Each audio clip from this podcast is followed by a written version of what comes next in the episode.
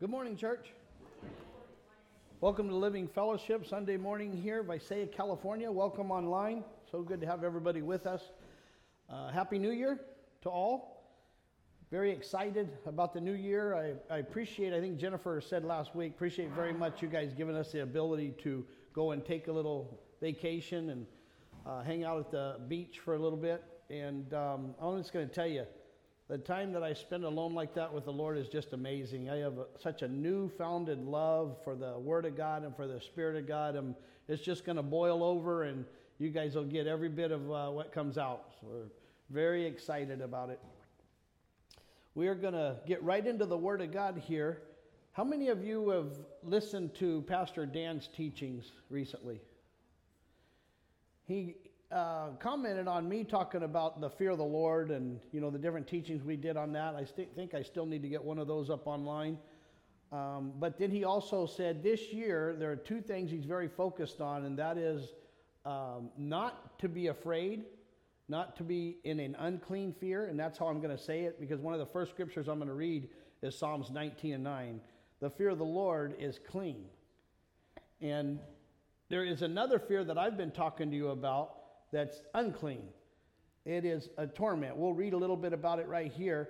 And that's the one that um, when God would go to individuals and instruct them what to do, he would say many times, over 60 times in the King James, transla- uh, King James translation, fear not. And that's what I want to talk to you about here today. Fear not. It was a fear that would cause an individual to be separated from God not to listen to God, not to believe God. So we're going to address that here this morning. But Daniel also said in there that he would uh, focus on not being afraid and loving God this year. Well, I'm just going to stay with one side of that, if you're aware, where, uh, where God already has me and where I've been, talking about the fear of the Lord or the fear, if you have your Bibles, we're going to read in 1 John 4 and 18.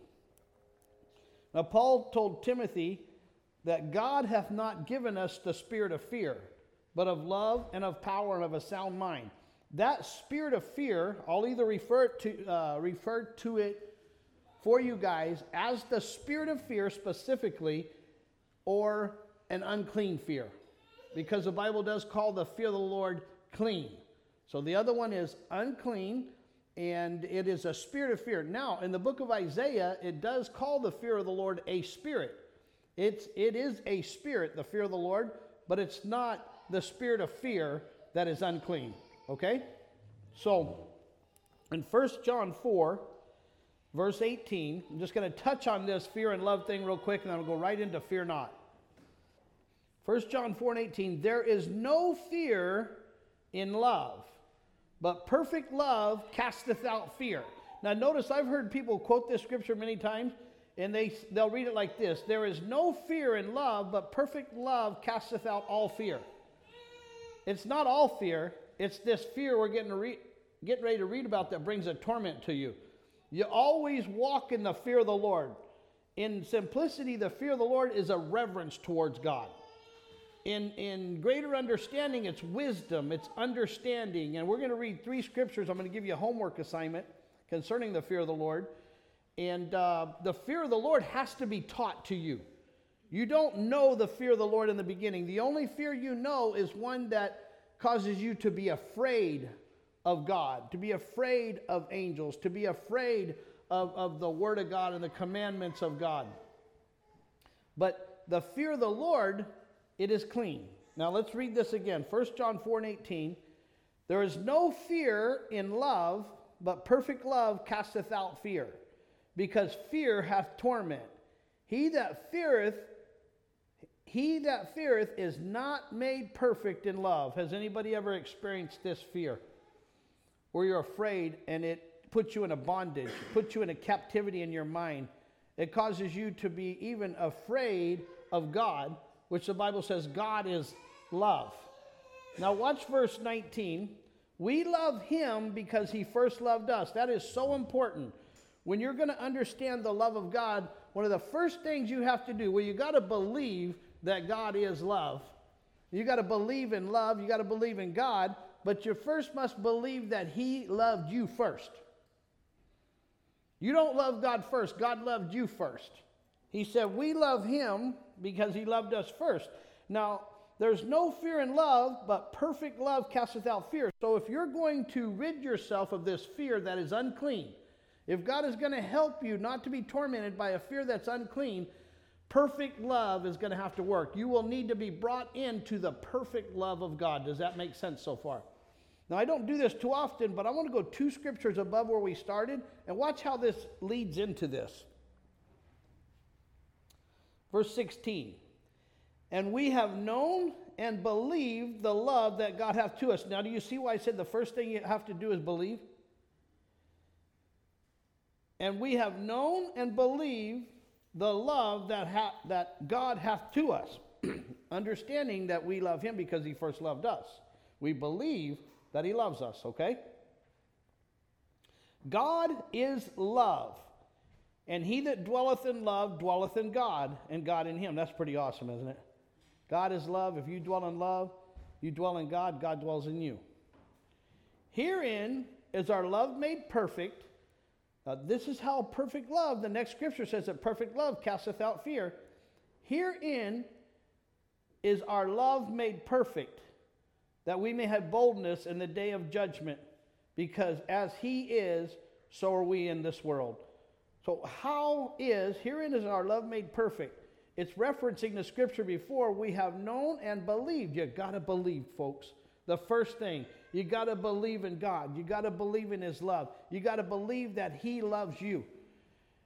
You know that the devil will come by and tell you that God does not love you, that you are not worthy, that God doesn't care about you, that you can't attain unto uh, the things of God, that people don't love you, that people don't like you. The devil will come by and tell you all those things. God is not telling you that. You with me? You know what God is going to tell you? Fear not. Huh? Fear not. Now, I'll give you a real quick homework assignment concerning the fear of the Lord. And I've quoted this a couple times already, but I'm going to read it to you. Psalms 19 and 9. The fear of the Lord is clean, enduring forever. The judgments of the Lord are true and righteous altogether. Did you read that? The fear of the Lord is clean. Now, what's the difference between this fear that hath torment and the fear of the Lord? There's a lot, isn't there? But some people can't tell the difference.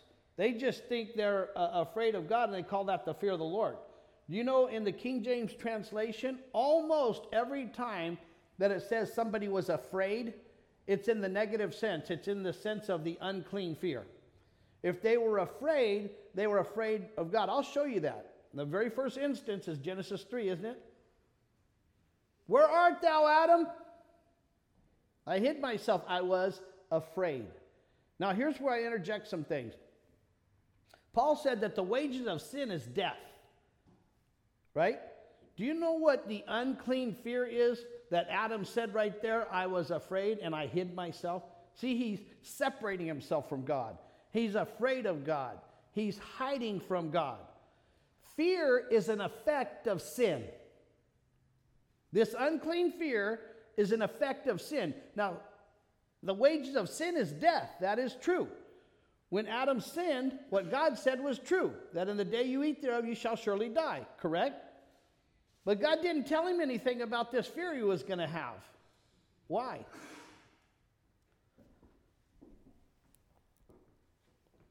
Because the fear of the Lord has to be taught. The third verse I'm going to read here says that the fear of the Lord is taught. So when Adam was disobedient and he forgot his first love or he left his first love, what creeps in? A serpent that changed the word of God, deceived Eve. She gave unto her husband. He did eat. By one man's disobedience, sin enters the world, and now Adam is in the effect of sin. He's afraid. And what does he do when he's afraid? He hides himself from God. Anybody ever think they've ever done that in their entire life? Probably quite a few times, I would say.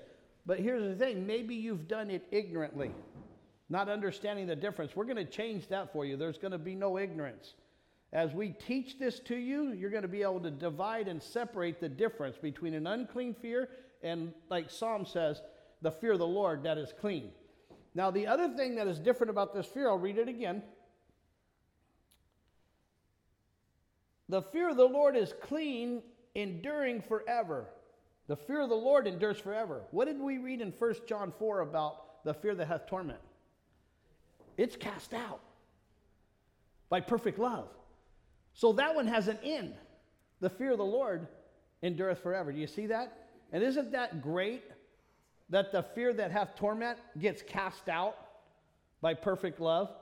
But also, equally as great, the fear of the Lord, which I'm going to read you a few scriptures on, never leaves.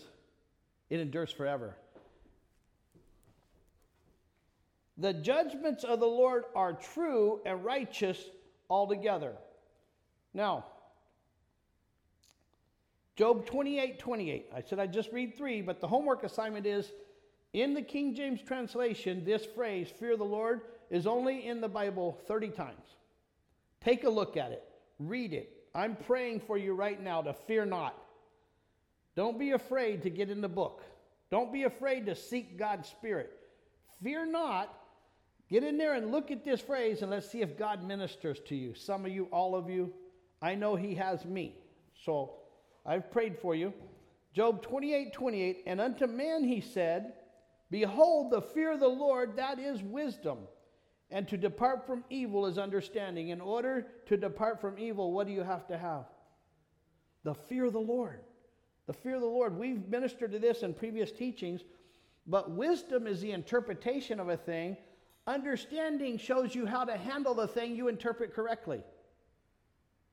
You know what the devil is a master at? Adding to the Word of God, changing the truth to a lie. We're going to get into this. I can also show you that in Genesis, the uh, third chapter. God told Adam, You shall surely die. What did the serpent come by and say? Ooh, one word, N O T.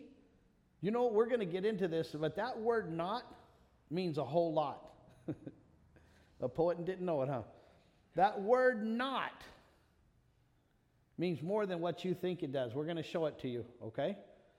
But he added one word. He changed the truth that God said, Ye shall surely die, into a lie, You shall not surely die. And by changing one word of God, sin entered the world. She believed it. She believed the serpent over God and became disobedient by one word N O T, not. We read Job so the reason I brought that up about the word not is by adding that one word to the word of God, the serpent changed the word of God. If he changed the word of God, is the interpretation wrong now? Is the interpretation different? It sure is. Does it mean something different? The absolute opposite, doesn't it? You remember in Matthew 16 when Jesus told Peter that he'd give him the keys to the kingdom? He asked him, Behold, who, who do men say that I am? Some say that thou art Elias, some say Jeremiah, some say the prophet. Okay, who do you say that I am? Thou art the Son of God, thou art the Christ, the Son of the living God. And the Lord began to bless Peter and tell him that the gates of hell would not prevail against him. That upon this rock, being the revelation that Peter said Jesus is the Christ, upon this rock I will build my church. Jesus is that rock. The revelation that Jesus is the Son of God is where God builds his church. And he said, The gates of hell shall not prevail against it. He gave him the keys to the kingdom. I mean, he just blessed him, didn't he? And then, like God always does when he gives you a truth, he was going to take him a little bit farther. And Jesus began to expound to Peter what must happen. He has to go to Jerusalem. He's got to be rejected. He's got to be crucified. He's, all those things had to happen to him. What does Peter do? He takes the Lord and under the inspiration of Satan, the inspiration of the devil, he takes the Lord and rebukes him and says, This shall not surely happen to you. Jesus said, I have to do it. What does Peter add to it? One word. The same one that got Adam and Eve in the beginning N O T. This shall not happen unto you. And the Lord turns and identifies exactly where that not came from. Get behind me, Satan, for thou art an offense unto me. For thou savorest not the things that be of God, but those things that be of the devil. I told you the truth. You're trying to change my truth to a lie by a not. he does this all the time. And you know what else I'm going to incorporate in here? And I've said this many times. I more than likely will say it, not only till I die, but into eternity and beyond. The, the devil's greatest weapon and his greatest ploy is to convince you of sin. See, it is the devil that sinneth from the beginning. You, as God's creation, however you want to say it, God's people, God's family, you are being saved by grace through faith. It is a gift of God. God give you this gift. It's the devil that sinneth from the beginning. For this purpose, the Son of God was manifested that he might destroy the works of the devil. Interesting enough, I say that his biggest weapon or his greatest deception and seduction is to convince you of, and I'll say it because it's true, his sin. It's his sin. Did he deceive the whole world? Yes. Have I gotten deceived? Yes. Have you gotten deceived? For sure. Have we both been seduced by this devil? Revelation 12 tells us that that great red dragon, that old serpent called the devil and Satan, deceiveth the whole world. But do you know, Summer, in the eyes of God, there is a great difference between the deceived and the deceiver. There's a difference between somebody that convinces you of a lie and you ignorantly being convinced of that lie. He's judged. He's the one that sinned from the beginning. Did we sin? For all have sinned and fallen short of the glory of God. Absolutely. Does the grace of God cover you in this? 100%. Does the grace of God cover him? You know, think about it, huh? Does a, is the grace of God on Satan only to this degree that the grace of God reveals to you that he's the father of lies, that he is the devil, that he is the deceiver, he is the seducer. By the grace of God, God reveals him to us. He reveals the son of perdition, the man of sin. That's how grace is on him. To show him he is darkness, he is the power of Satan, he is a lie, and he is antichrist. When, when Adam was afraid, what did his thoughts tell him? What do you think? I did something wrong. I got to face the music. God's going to kill me. Huh? He said I'm going to die, so it's going to be God that kills me. Think about this. God said I was going to die, so God's going to come in and kill me. Now, you may not have taken that stream, but you ever thought to yourself that God's going to hurt you? God's not going to do what you asked to do. Do you know what you're being convinced of? That He's a liar. Because God said, I will, and you're believing you will not. You see how that not gets in there? We're going to address this some more. Concerning the fear of the Lord, let me see here. There was one more scripture I wanted to read right here. Yeah. Psalms 34 and 11. Come, ye children, hearken unto me, and I will teach you the fear of the Lord. So, in the beginning, you don't know the fear of the Lord. God has to come and show you, like I'm doing. There's two different kinds of fear. And you say, but Pastor Brian, eh, you said before that to God there's only one fear, and that's the truth. That's the truth. Because in God it's clean, it's called the fear of the Lord. I'll give you an example. I, I was going to do this last time I spoke, but I was talking with Pastor Rick Rush, bless his heart, uh, some time back. Well, he's done this many times, many times. But he said, Do you know that God has no enemies? And we're like, What? He'd say stuff like, To God, there's no terrestrial realm. Huh? You've told us for a year, we've taught. It's right here in the Bible. Huh? The celestial, the terrestrial? How, what do you mean? It's in the book of Corinthians. It says it right there. But you got to understand where he's coming from, where he's speaking. His perception is to God, from the eyes of God. God has no enemies. Because another person go, well, wait a minute. Matthew 13 alone says that there were two sowers. One sowed the good seed, and one sowed, one sowed the wheat, one sowed the tares. Pastor Rick, It says right there that an enemy hath done this. Listen, that's outside of God. That's in the terrestrial realm. That's outside of heaven. In heaven, you got to perceive. When I say there's one fear, that God has no enemies and these things, that that's to God and his perception. The, the devil in the outside of God is his enemy. Through God, he's just a tool that God uses to teach. Are you with me? At the end, is there a new heaven and a new earth and they're both celestial? Then there really is no terrestrial. You got to see the perception, folks, because otherwise you're going to argue with me as scripture and you can argue all day long, but God's still going to be right and He's still going to tell you the truth. So, saying what I did there, I gave you the example that to God there's only one fear. And that's when I taught the lesson about the stewards, the faithful steward and the unfaithful steward. And I said that when the unfaithful steward took the talent and he hid it in the earth, he said he did that because he was afraid. Remember?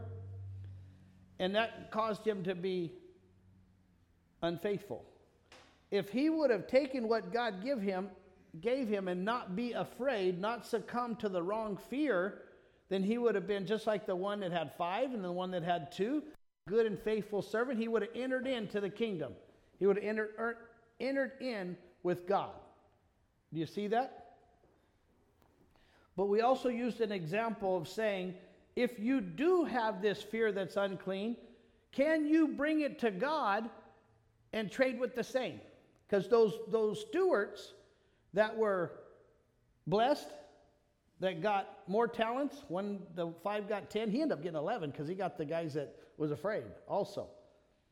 But it says they went out and they traded with the same. God told the unfaithful servant, You should have taken my talent, my money, and put it to the exchangers. That when I come back, I would have mine with usury, right? With some interest. And uh, he said, I didn't do that because I was afraid. And you know what else he said? I know you. I know you're an austere man. Is that right, Joe?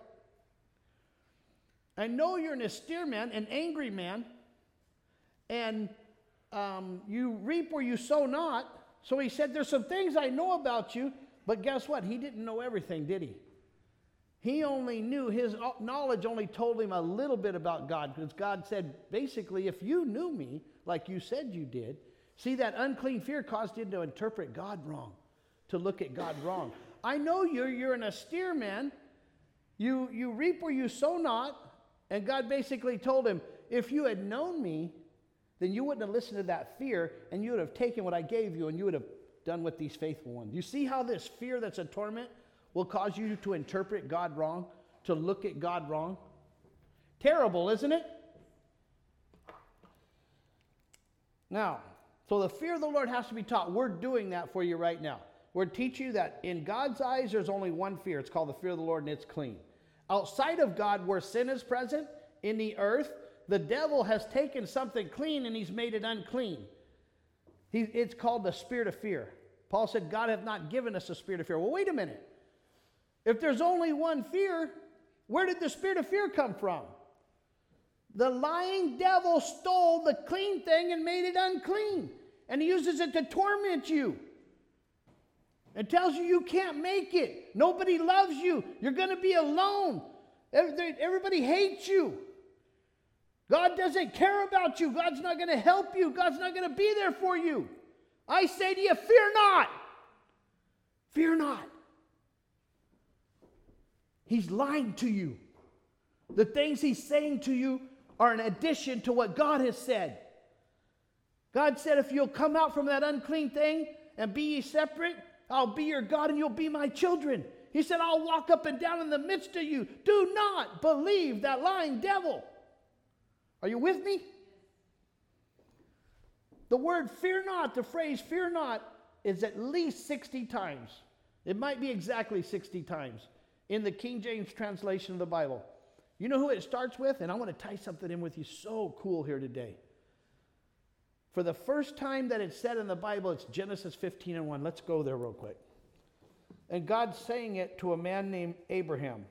which, if you can uh, follow this, is your father. The scriptures tell us that Abraham is the father of all them that do believe, and that we're grafted in, and that we're a part of faith by believing by faith in Jesus Christ, and even believing that Abraham is your father. You with me? Now, what I want you to notice is let me look here 62 times. The phrase fear not is in the scriptures 62 times. It starts with our father Abraham. But what you'll notice in a pattern is that, Bryce, when God says to them, Fear not, it's concerning him, give him a promise. He gives them a promise. He says, I'm going to bless you, I'm going to do something great for you. Really? But fear not. Why? Because that unclean fear will rob the promise of God from you. It'll cause you to doubt God. It'll cause you to walk in unbelief. It'll cause you like Adam. I didn't go there, but I think you guys can read that for yourself. Where art thou, Adam? I was afraid and I hid myself. Did you, do you remember what God said? Have you eaten of the tree? Have you eaten of your thoughts of the knowledge of good and evil? Have you tried to understand me outside of eating of the tree of life, which is wisdom and understanding? Are you following me here today? That's what Adam did in his mind. That's why we preach against knowledge so heavily. He tried to understand God without wisdom and understanding. He is a young man. And he tried to understand God and interpret God and figure God out. Anybody ever done any of these things? Trying to understand what God's doing in my life, trying to figure out why God hasn't done something I asked him to do. You know what the word of the Lord is to you? Fear not. You're eating of the wrong tree.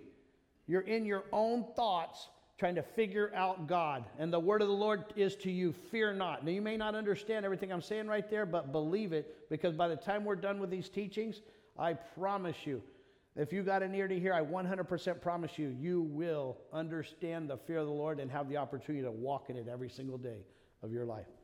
Is that okay, promise? So I give you a promise, I got to tell you to fear not, huh? Watch Abraham. Genesis 15 and 1. After these things, the word of the Lord came unto Abraham in a vision, saying, Fear not, Abram. I am thy shield and thy exceeding great reward. Now, now notice here. When the word of the Lord comes to you, what does God also have to tell you? Fear not. Fear not.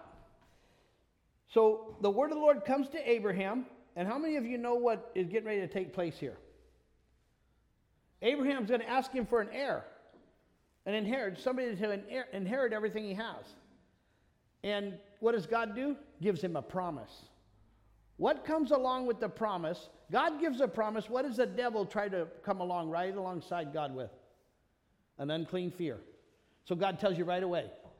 He's getting ready to tell Abraham, before he tells him, I'm going to multiply your seed as the stars of heaven, and he gives him the promise of Isaac and the promise of Jacob, all the way down to Jesus Christ. Huh? Through that lineage, David, my wife's been talking about Ruth, all the way down. He's given him a promise, and before he does, he tells him, Fear not. In other words, do not believe that devil. See if you can handle this. Let's see if you can handle this. Remember how Adam deceived, I mean, the serpent deceived Adam in the beginning by changing one word of God, by adding one word of God and changing a truth to a lie? He used the word not, didn't he? If, in God's eyes, if there's only one fear, and God says, Fear not, is He telling you to interpret the not? you'll have to, th- you'll have, yeah, you'll have to think about this one for a while. When He's saying, Fear not, is He telling you to interpret the not? Understand the not. Don't let the not come into your mind that God's not going to be there, that God does not love you, that God is not giving you a promise, that God is not saving you, that God is not ministering to you, that God will not, Bryce, give you the Holy Ghost. Interpret the not. When those thoughts come, interpret. I know where that not came from, Bryce. God said, I will. The devil says, You will not. Fear not. Interpret the not. Now, I'm going to get accused of adding to the Word of God and taking away from the Word of God, but I'm going to tell you something. What I just spoke to you is an understanding. And even the King James translation of the Bible has italicized words, and the rule of thumb is if a word is italicized, you should be able to take it out and, and, it, and it say the same thing. Huh? So if you were to go to Peter's experience with Jesus, and he says, Lord, these things shall not happen unto you. What if you took the word not out? Lord, these things will happen to you. He agrees with the truth. Do you, you understand what I'm saying? So you're saying, but yeah, you took one word out of there, but the understanding stays the same because he just showed you it's the serpent that brings the not. It's the serpent that changes the word of God. And he showed Peter right there, get behind me, saying, For thou art an offense unto me. So who put the not in Peter's mind?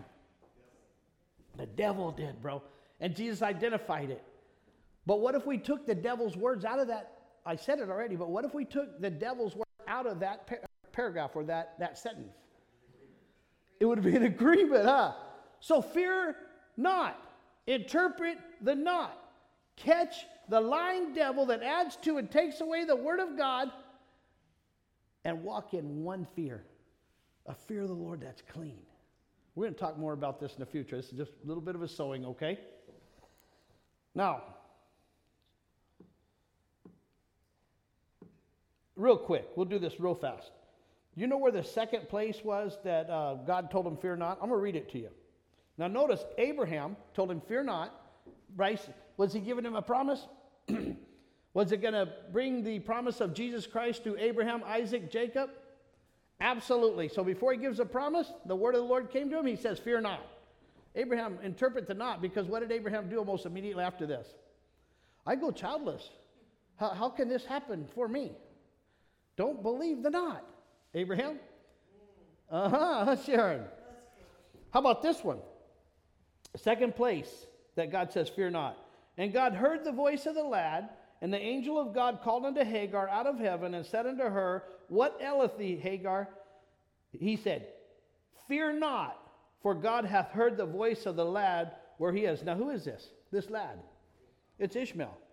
Where does the Gentiles come from? So he gives the promise of the stars of heaven, Daryl, to Abraham and the sand of the sea. Then he goes to Hagar, which is a concubine, and he says to her, Fear not, and then gives her a promise that Ishmael shall be a mighty nation. When does the fear not come? When the promise is there. Are you with me? Okay? I'll, I'll just do it this way. You'll love this one. And the angel Gabriel coming to Mary, right? And she conceived.